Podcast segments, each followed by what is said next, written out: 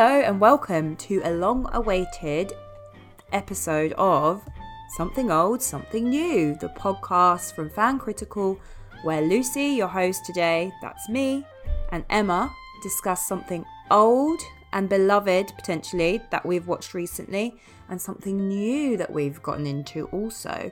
Um, so, yeah, we have been on a bit of a hiatus from podcasting for a little while because we had Mm. absolute mammoth task of reviewing House of the Dragon.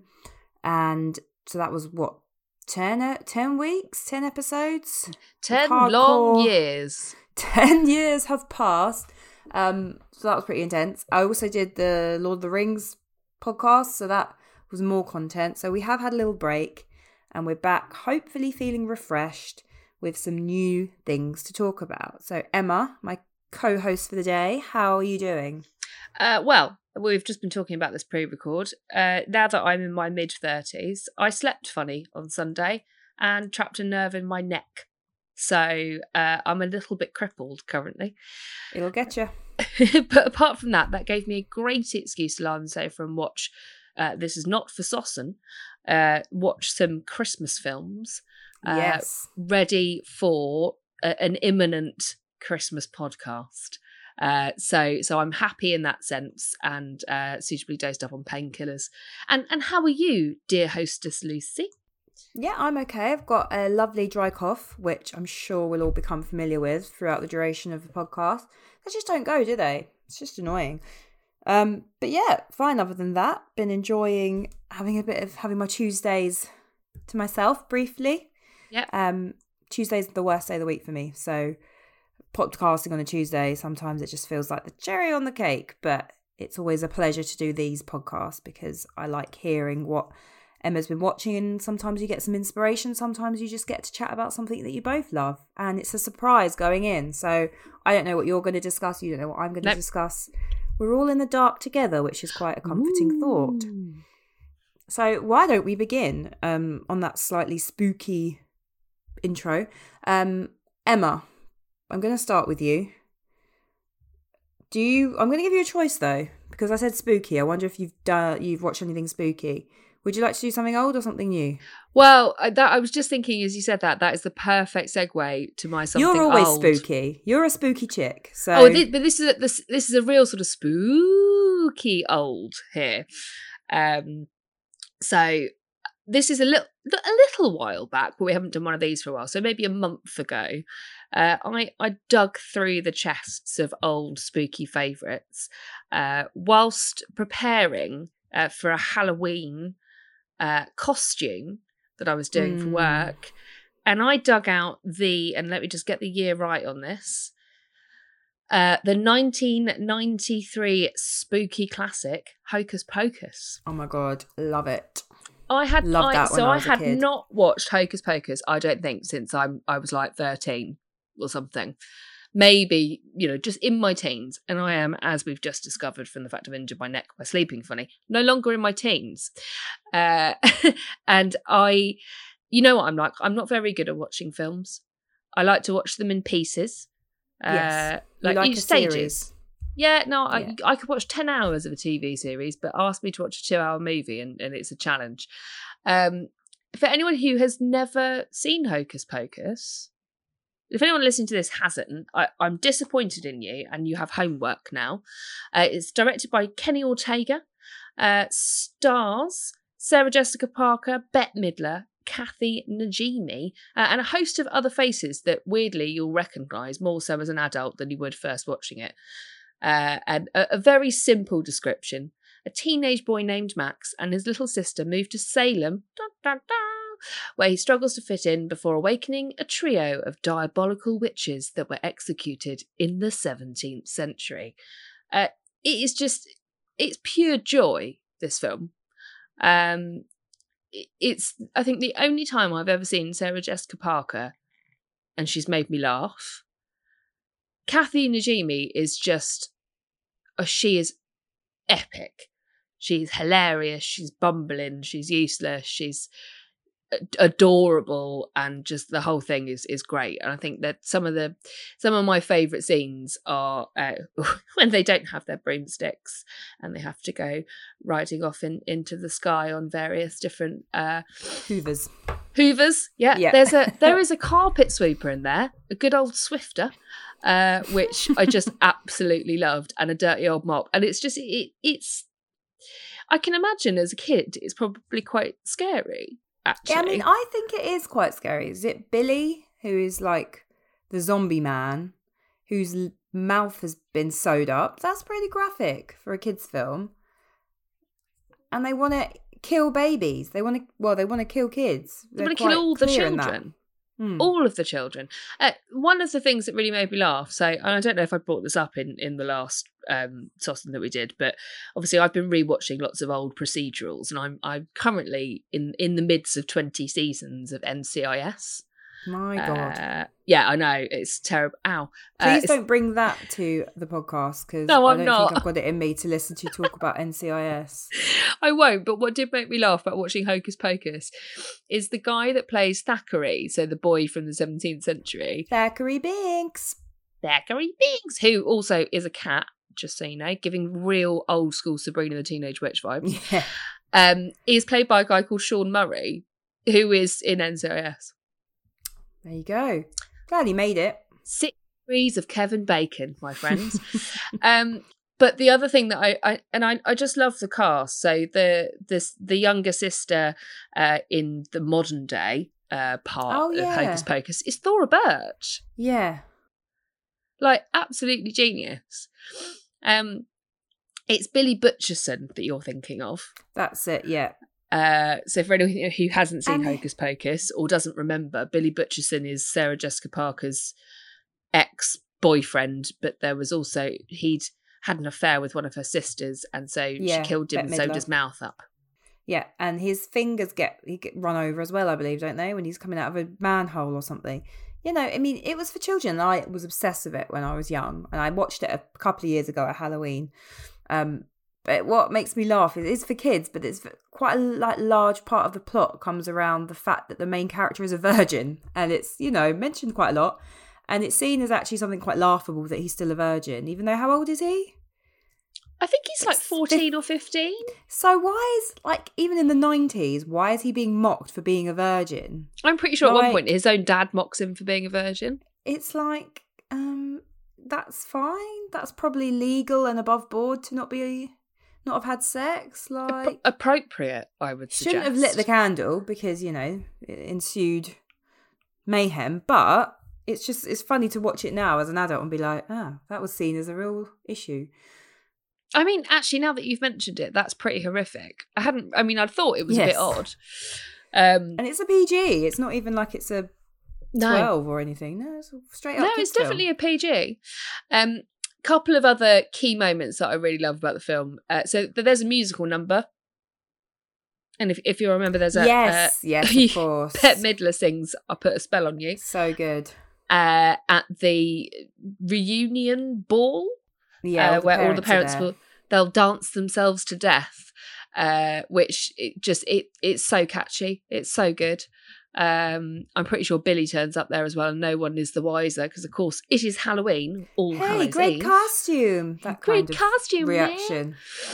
um and uh, th- there's another bit where the kids um, go up to a policeman in the uh, in the street, and they're like desperate for him to help them, and uh, and he's one of the ones that laughs at him for being a virgin, because Max tells the story.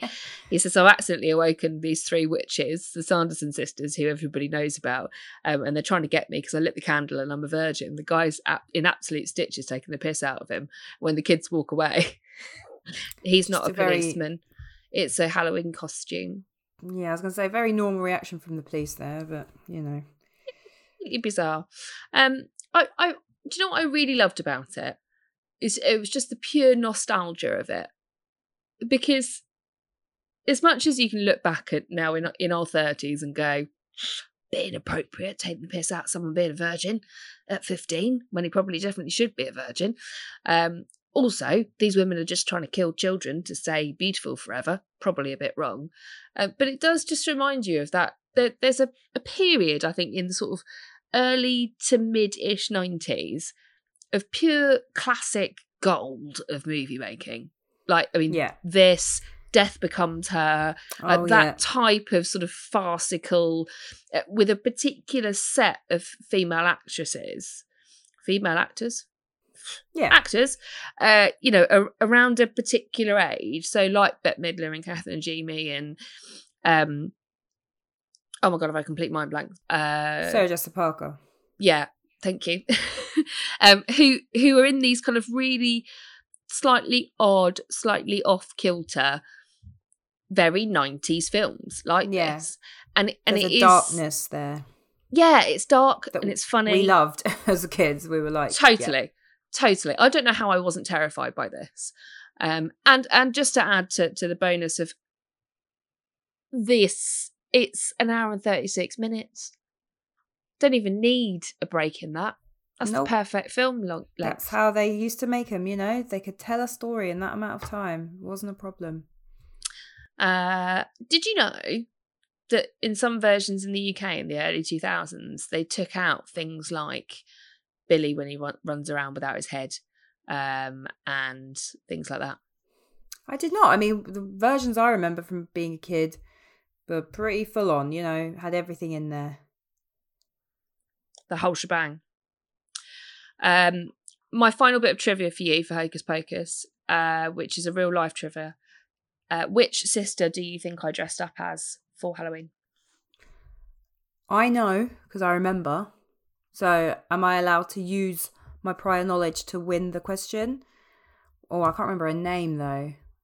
Kathy Najimy, Kathy Najimy's um, character, who is called Mary. Merritt. Right, yeah. And you looked. I mean, you don't look like her, which probably she's pulling a funny face, so that's part of it. But um, you the costume was brilliant, handmade. A lot of it, wasn't it? Almost completely handmade, bar a, per- a, a purchased cape. Uh, so there you go. Both uh, nostalgic and inspiring Hocus Pocus.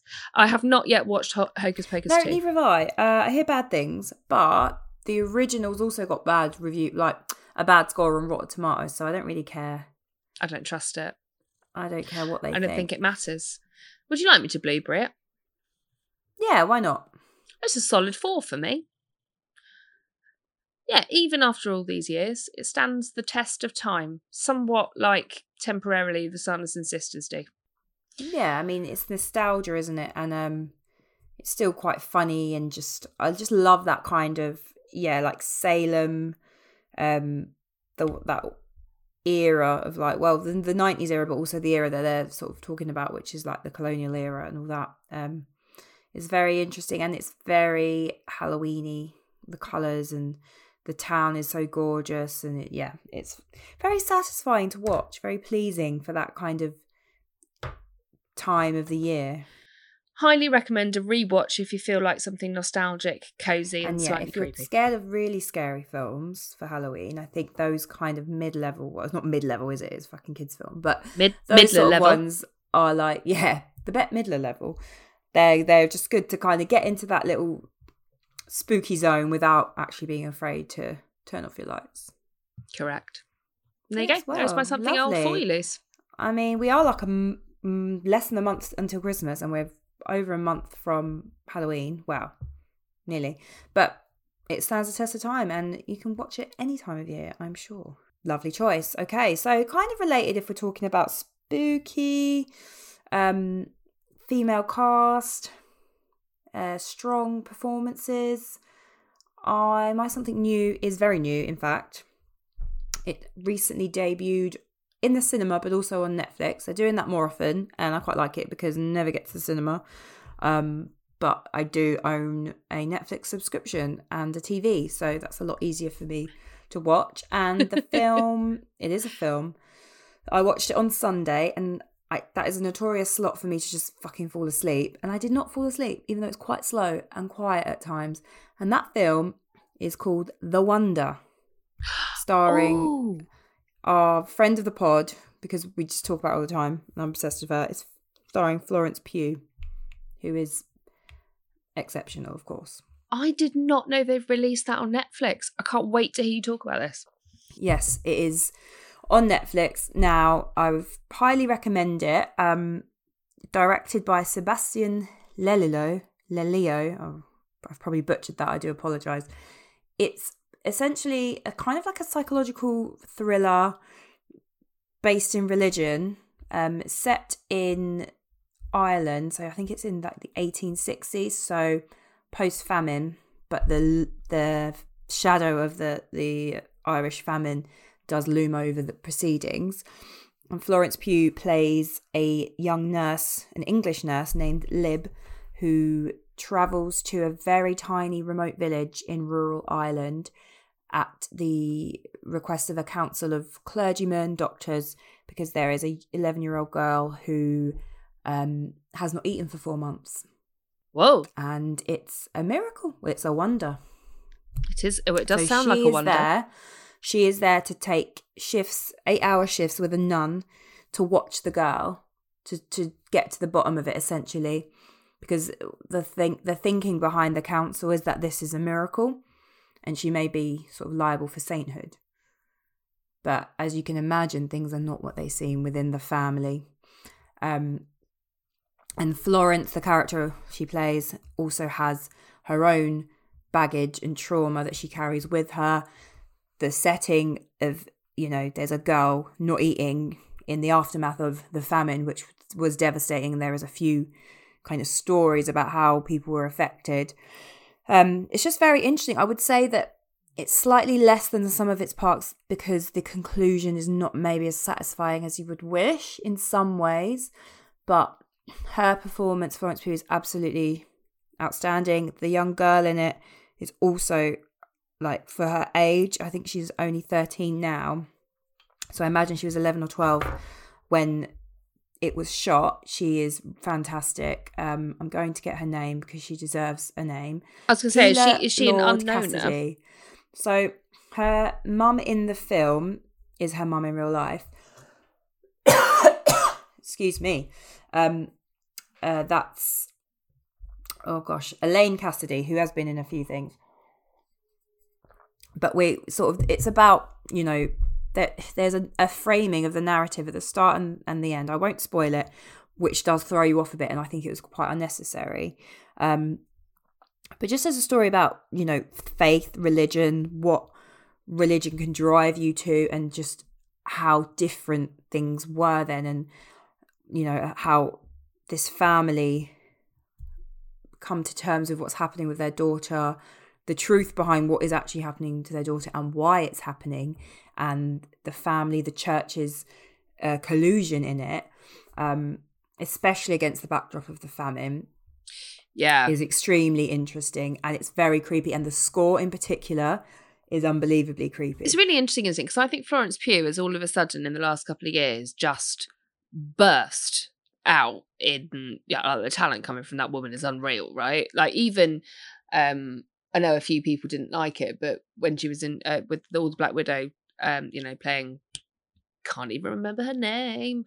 Um, I, I thought she was excellent in that, and she's shown that she's got such a range of skills um, when it really comes to has. acting.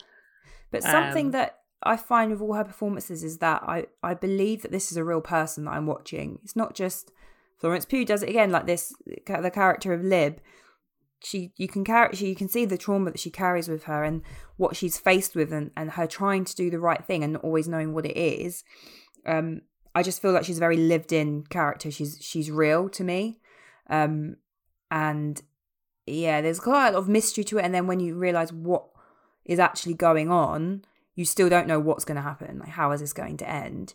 Um because the world of sort of extreme Catholicism in rural Ireland is something that we would really struggle to understand and get our heads around in modern times.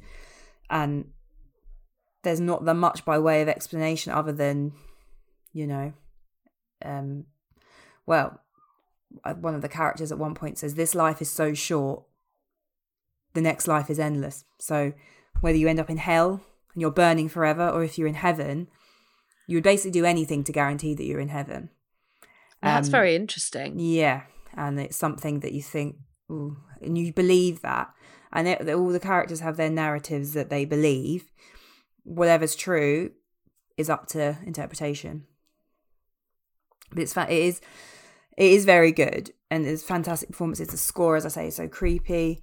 Um, it maybe feels a little bit slight towards the end, and I think it could have gone in maybe a bit of a braver direction. But it is based on a novel by Emma Donoghue, who also wrote the um, Room. Mm, yeah. Yes, um, I haven't read the book, um, but it's an adaptation, so I can imagine.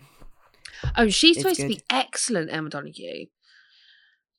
Um, as a writer, would you class it as like a thriller?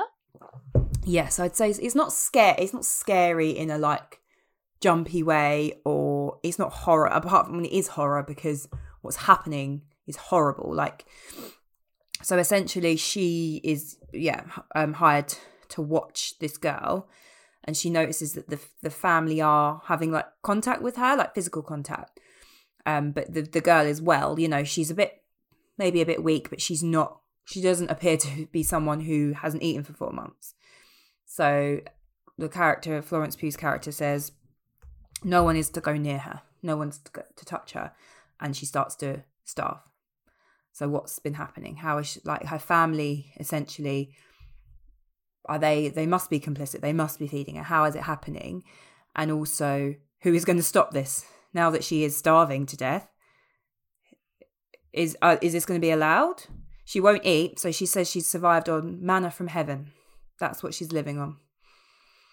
Um, so if her family are have been feeding her and now they're not, are they going to allow this to go to its natural end, which is that she dies and becomes a saint? Um, it's very interesting. Um, I would, yeah, I'd be interested to if you did watch it, just to like see what you thought because, and it is short. It's about an Do you love hour, maybe an hour and thirty-seven. Lovely, So very lovely. I Well, think that's um, probably what helped me stay awake. now that I know it's on Netflix, I'm definitely going to watch it Mm. Because I do recommend I've it. become theatre cinema reverse. Yeah, well, it's just finding the time, finding childcare, and you know, I don't want to do anything after work. So no, neither do I. It's winter as well, so I'm not. It I'm not down for that. And secondly, additionally to that, uh, it's very expensive these days.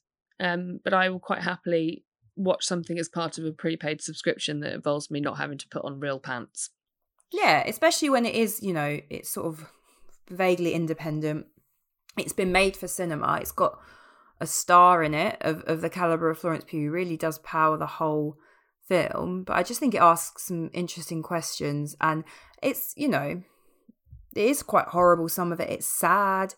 It's interesting of this almost unknowable period of, of, of a religion where you just it's impen- impenetrable from our modern views, but I'm sure that if we do have any listeners in Ireland or elsewhere who, you know, were raised Catholic, the idea of, you know, having to perform certain prayers or certain acts in order to guarantee a loved one's entrance to heaven, that still happens because there's a strong belief that you'll be in purgatory if, if you don't do, I can't remember the word. I know how it's spelt, but I have no idea how it's pronounced. Um, certain things that you have to do in order to guarantee the the, the soul's place in heaven and uh, to put that onto a 11 year old girl is pretty It's a huge thing. it's It's got awful. a really interesting cast as well. I mean, you've got people like Ciarán Hinds, Toby Yeah. Jones, Tom Yeah. Burke. Like, what amazing actors to that's be it and they, so you've got the clergy who are quite keen on it being her being canonized and then you've got the doctors who are not immune to the effects of religion so it's not like ma- man of reason versus man of religion the man of science is also very religious and would like her to be like it to be real and, and thinks there might be ways around it that she's somehow drawing like nutrients from magnetism and all this nonsense whereas florence pugh is very grounded in reality and well if she doesn't eat she's going to die. So what do, what do we do about that? Yeah i definitely remain, recommend it to yourself and to our listeners. It is there's a lot of because she's so she doesn't live in in the farmhouse where this this miracle is occurring she has to sort of trudge across the uh, the moors the kind of beautiful but desolate landscape so there's a lot of her just trudging around. And at first I was like, there's a lot of that. And I thought, well, actually, yeah, she's staying really far out of town. So this is how she would get in to their house every day. Um, but yeah, uh, very interesting film. And I've kind of thought about it a bit since watching it, which doesn't always happen, but just some of the scenes, especially there's a, a scene with the young girl, Anna, um, and her performance is just so good. You just think, wow.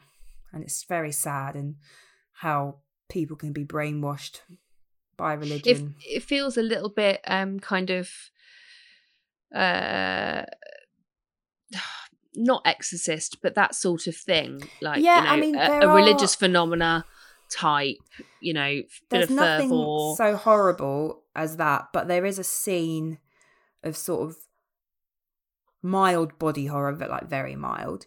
Um and the expression on the girl's face, there is again, it's not it's not the exorcist, but there is that sort of religious horror of just yeah, looking at this girl in a in a gown in bed, bedbound at points. Yeah, it, it's not a million miles away from there, and just the spectre of religion. Um, well, I won't watch it tonight then. Maybe I don't want to have dreams about it's not it's not Irish scary. famine. Yeah, it's it's it's not scary, but it's just I guess the ideas in it kind of make you think, and sad because it's a ultimately whatever's happening to this girl is happening, and she's only eleven, and it's not nothing's her fault. Whatever whatever the reason for this phenomenon, it's not you know she's not to blame. But yeah, I I really recommend it. Um, I'd be interesting what you thought of uh the ending because I I'd like to talk to someone else about it. I've spoken obviously with Aaron. We watched it, but I'd like to discuss it at length. So I shall let you know when I've finished and we shall have that discussion off yes, air. perfect. Okay, so that's my something new. What is your something new? Oh, I'm gonna I'm gonna take this up a notch. you want creepy? you want creepy? I've got some serious creepy for you. Uh, it will be no surprise to anybody I think I can Uh, guess what you're gonna say, but yeah, uh, that my something new is the uh, recently released TV mini series uh, Dahmer. Uh, for anyone, uh, I'm going to read you the IMDb summary.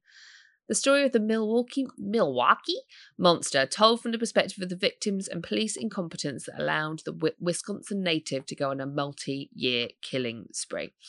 Um, I unusually for me, given what I'm like with TV series is, had to watch this in very small doses.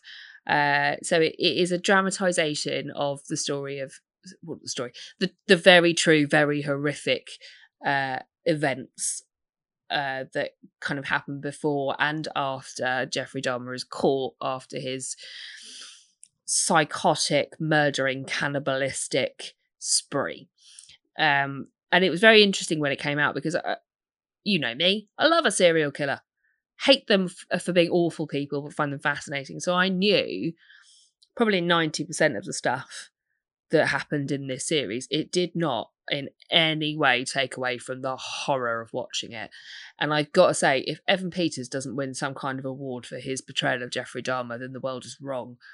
That man, I mean, he, so Evan Peters, if, if you remember, we've seen him as Quicksilver. Uh, I, I'm in- yeah, I'm familiar with him. He's always does a bit of creepy work, doesn't he? He's in American Uh, Horror Story all the time. yeah his his portrayal was utterly utterly like i was completely enraptured by it but at the same time like i'd close my eyes and be terrified by it kind of thing. Um he played it so unbelievably well. And uh, to the point where it's like in no way do i at all feel sorry for jeffrey dahmer. But i did feel a little bit sorry for evan peters's jeffrey dahmer at at times. But the cast is unreal. Uh, you know his his his performance was so moving and creepy and disgusting and devoid of emotion and like that that for me was incredible. And then you've got i can't remember what i know her from but Niecy nash? I think she's been in like what has she been in? Uh I know who you mean, but my brain is a blank. Was Yeah. she in Pose? Something like that, maybe. Yeah, maybe. I mean, she's been in a few things, and she plays. Um, she plays Dahmer's neighbour, who multiple times called the police to say, you know, young men are coming in and never leaving. Um, I can smell all these horrific things, i.e., decomposing dead body parts. Um, you know, this man's doing this, he's doing that, and, and nobody listened to her. Uh, and her performance is utterly like wonderful as uh, I think Glenda Cleveland, her name is. Um, and then you've got so the guy that plays Jeffrey Dahmer's dad, uh, Richard Jenkins. Again, he's one of those people that you've seen in loads of stuff. Yeah, so I think I know who his that is, face. Um, and he, one of the things that I found most disturbing about the series was his relationship with his son, which I didn't know as much about, um, and kind of how he capitalized on Jeffrey Dahmer's crimes after he was taken. And it, you know, it's it's one of it's so I mean he predominantly murdered through sort of late 80s early 90s sort of period I think. So it's got this really nostalgic kind of club scene type, you know, is a little bit of kind of more free abandon and, you know, gay men are able to, uh, you know, live their life a little bit less in fear and you're sort of just on the cusp of kind of the AIDS um kind of initial AIDS crisis epidemic um starting to level out a little bit and it's just it's a really interestingly done piece so I think the first two episodes, I watched the first two episodes and then I had to stop. And I, I waited a week before I watched episode three. so I was like, it's too much. There's dead bodies everywhere. Um, and it, it really is. And I, and I know that I, you can't judge, but the incompetence of the police was You unreal. can judge, and you should. I'm judging. They were absolutely useless. Um, and it, it's just such an utter tragedy. And there's one particular example, and I remember a friend of mine was watching it at a similar time to me, um, where one of the uh, boys, and, I, and I'm really boy, I mean, I think he's like 13 or 14, he's been he's gone home with Jeffrey Dahmer. He's been drugged, and he manages to escape. Um, well, he's been drugged and also partially lobotomized. Uh, I don't know why I'm laughing. I'm I'm uncomfortable with it. And, uh, and he manages to escape. And uh, Jeffrey Dahmer tells the police it's his boyfriend, and they give this kid back to Jeffrey Dahmer. yeah. They give Now, him back. Like, what the fuck? Been a lot. I wonder what you think about this. The victims' families didn't want this to be made, so that young boy is a real person, has family, um, and this is out there now. What? Where do you stand on that? When the victims say, "Please do not do," victims' families say, "Please do not make this entertainment out of our grief, our tragedy, tragedy, our horror," and someone like Ryan Murphy goes, mm, "No, we're going to do it." Like, what do you think about that?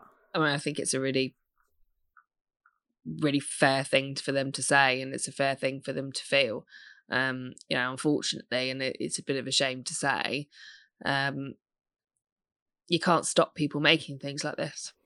No, but should there be some? I mean, I have to say, I'm sort of off true crime now anyway. It skews me out. But the fact that the victims' families were so vocal and so adamant against this being made made me think, well, I don't want to watch it because I so I didn't realise I didn't read much about it and I didn't realise how against it they were until after I'd watched it. And I can in hindsight understand why, because it's not so much well, it, it reminded me a little bit of a slightly more Hollywoodized version of Des, which they did about Dennis Nilsen, which had a similar reaction. Um uh, and I think it is a little bit as much as they try to show who the victims were, it's about Jeffrey Dahmer.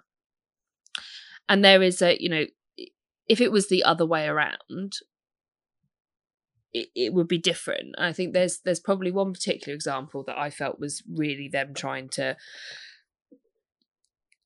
to give life to a victim who lost his life.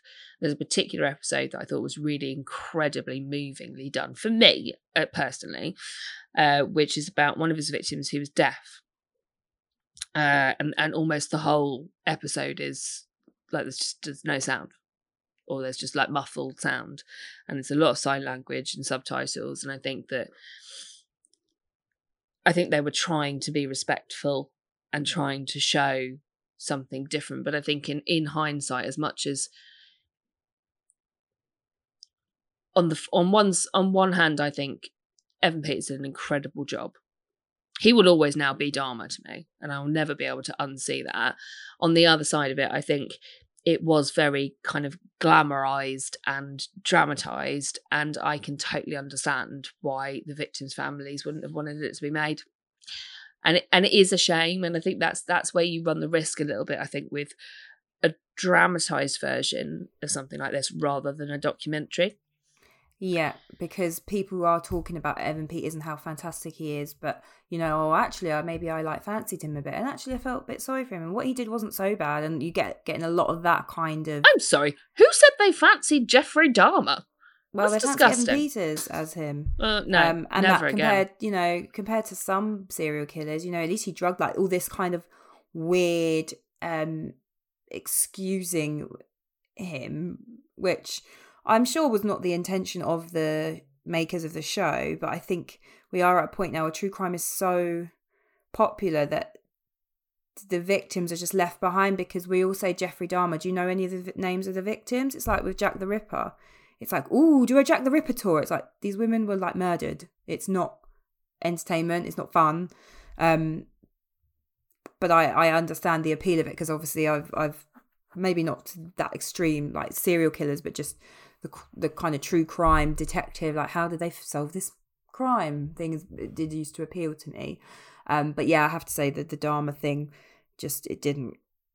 I just and I also think we all we all know like like you say there are documentaries about it that are a bit more dispassionate and the facts are there if you want to know what he did to these young men and boys.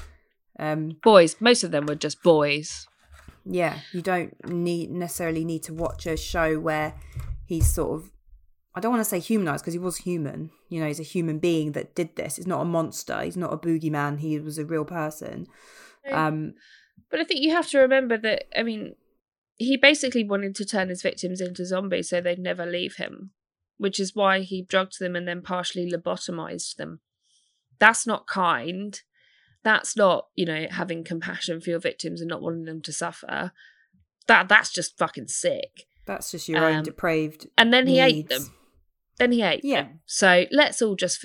The thing for me that I think was disappointing after finishing it and then reading the kind of reactions to it, and I think in hindsight, yeah, quite glamorized is maybe the way to put it. and It's not glamorous, but you know what I mean.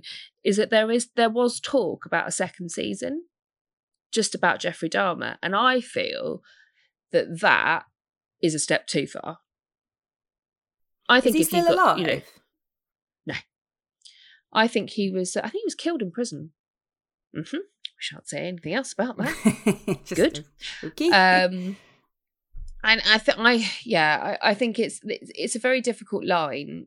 Um, but I think if you if you do have every single one of the victims' families saying no, maybe think about it. Yeah, or like that they weren't really consulted. Like, did it need to be made? Do you think? When there are documentaries, if you're interested in um, the mechanisms behind it and the really the injustice prevalent in in the, the police force that allowed it to continue, that's sort of an interesting angle, and I can understand why they went along those lines because it sounds like they did. But I think you can do that without sort of showing people who are real people being like butchered and whatnot. I think It there could is- have been a balance in between, but I, I definitely thought it was interesting, and I th- and I think, you know, there's it, there's certainly parts of it that I think were very well done, um, and I think if if you step away from the, I suppose the, well, you can't really step away from the reality of it, but if you step away from the con- con- controversy about it, um, a lot of it was very well done. I, I think in places it was far too gratuitous. Yeah. I mean, But I, I haven't seen that- it, so I'm not going to pass judgment and say it's this or that. It's just from what the victims' families have said. I'm thinking, well, try and see it from their side. Um, but it was very popular and it was everywhere. And literally, I think I don't think I know anyone apart from myself that didn't watch it because it seems like it was just one of those things. that's like on your Netflix, watch it, watch it. I was like, no, I don't want to. I um I wouldn't recommend watching it if you ever want to sleep again. I, I can't Well, sleep yeah. at the moment anyway. So, Don't don't make it any worse, mate. but yeah, I still don't want to. no, no. I mean, obviously, serial killers, terrible, scary. Um, but kind of my something old, also scary. Now you you spoke about Hocus Pocus, beloved childhood film, maybe a little bit scarier than you remember. So my daughter is getting to the age where she is interested in films, and I'm like, great, I'm going to show you all the classics. So we watched Nightmare Before Christmas, which she actually sat through and was engaged with, and you know, was asking where Jack's mum was. You know, very on it. Loves it. Loves the songs, and I used, I was obsessed with that when I was a kid. So it's good to see that she's following in some prestigious footsteps. Um, so we we've watched a few things. You know, we watched The Snowman. We've watched Father Christmas. Like all the things that I loved when I was a kid. So I was thinking, what else did I used to love when I was a child? Now, this is a film that is a bit obscure. I'd be surprised if you've heard of it, let alone seen it. I feel like if we have American listeners out there, they might be more familiar with it. Um, it was released in 1987. I don't know how or why I have seen it, but it was a bit of a family favourite, and it is the animated, I'm going to call it a classic, The Brave Little Toaster. Do you know this film? I do not, but it sounds excellent. So it's not Disney, but it um is a cartoon. Uh feature length, so it's like an hour and a half, and it's essentially the story of a band of sort of dated appliances. So it's a bit of a precursor to Toy Story in some ways. So they're they're the sort of um the spares that are left in the family cabin. Uh, and they are just there on their own, waiting for Master to come back. Master, who is a sort of an Andy type you know, he was a little boy and that used to spend his summers there using the toaster. There's a toaster, there's a radio, there's a lamp, there's an electric blanket, and there's a Hoover. The Hoover's a grump. They are waiting for Master to come back, and the, you know they're arguing. He's not coming back. He will come back. Blah blah blah. So then they decide to go and find him. Go out into the big wide world and find Master. And there's so many good songs, and they encounter so much, but it is quite scary. So there is an air conditioning unit that speaks like Jack Nicholson, who's like Oh, super no. paranoid and goes into a paranoid frenzy and then like blows up. It's Whoa. a conspiracy. Like it's quite yeah, it's quite extreme. Um they end up in a like a used appliance store, which is like all like basically appliances that are there to have parts taken out of them and resold, and they all sing this spooky like Frankenstein song. Uh there's a really sad song where they, they go to like a old junkyard with cars and all the cars are singing their old like the stories of their like lives and what they were doing when they were cars in the sort of like boys of summer by don henley way but sad um yeah they they go to masters spoiler warning new apartment in the city and there's loads of new high-tech appliances that are really like sinister No. like do do do do it's really Like good like a panini press or something. Like yeah, no. I mean, What it's about the the 80s, so it's like hi-fi and you know, digital, digital, digital. it makes yeah. me think a little bit of like batteries not included. Yes, you want some nostalgia, but the songs are really good. Um, so at first, Aubrey was a bit scared, but then she sort of latched on because the blanket is like is so cute and so sweet and yellow, and so she kind of liked him. Um, but yeah, I mean, it's on YouTube. That's where I found it. So if you're like, I've got literally nothing to do for an hour and a half, and you fancy watching a slightly disturbing, yeah. And then there was a sequel. I've not seen any of the others, and I, have no interest. It's like the brave little toaster to the rescue. And I think he goes to space at some point, potentially Mars. I don't know how or why. Um, but I love it. This sounds great. It is. I. But the thing is, I loved it as a kid. Then watching it now, I'm like, oh, a little, a little bit. Not very. It's Little not very child friendly, you know. It might be But maybe- animated, but the, st- the, maybe the kids sentiment don't- behind it. Maybe kids don't feel the same way. No, I think we. I mean, we just talk about Hocus Pocus. We were like, yeah, good. Yeah. His mouth sewn up, good. That's fine by me. We didn't mind. Um, Mind you, you said that like as a kid, I was absolutely terrified of Fantasia. I watched Fantasia with her as well. Did she like it? Because I hated it as a child. I loved it, but she, luckily, because she likes dinosaurs, but actually the dinosaur bit's quite scary.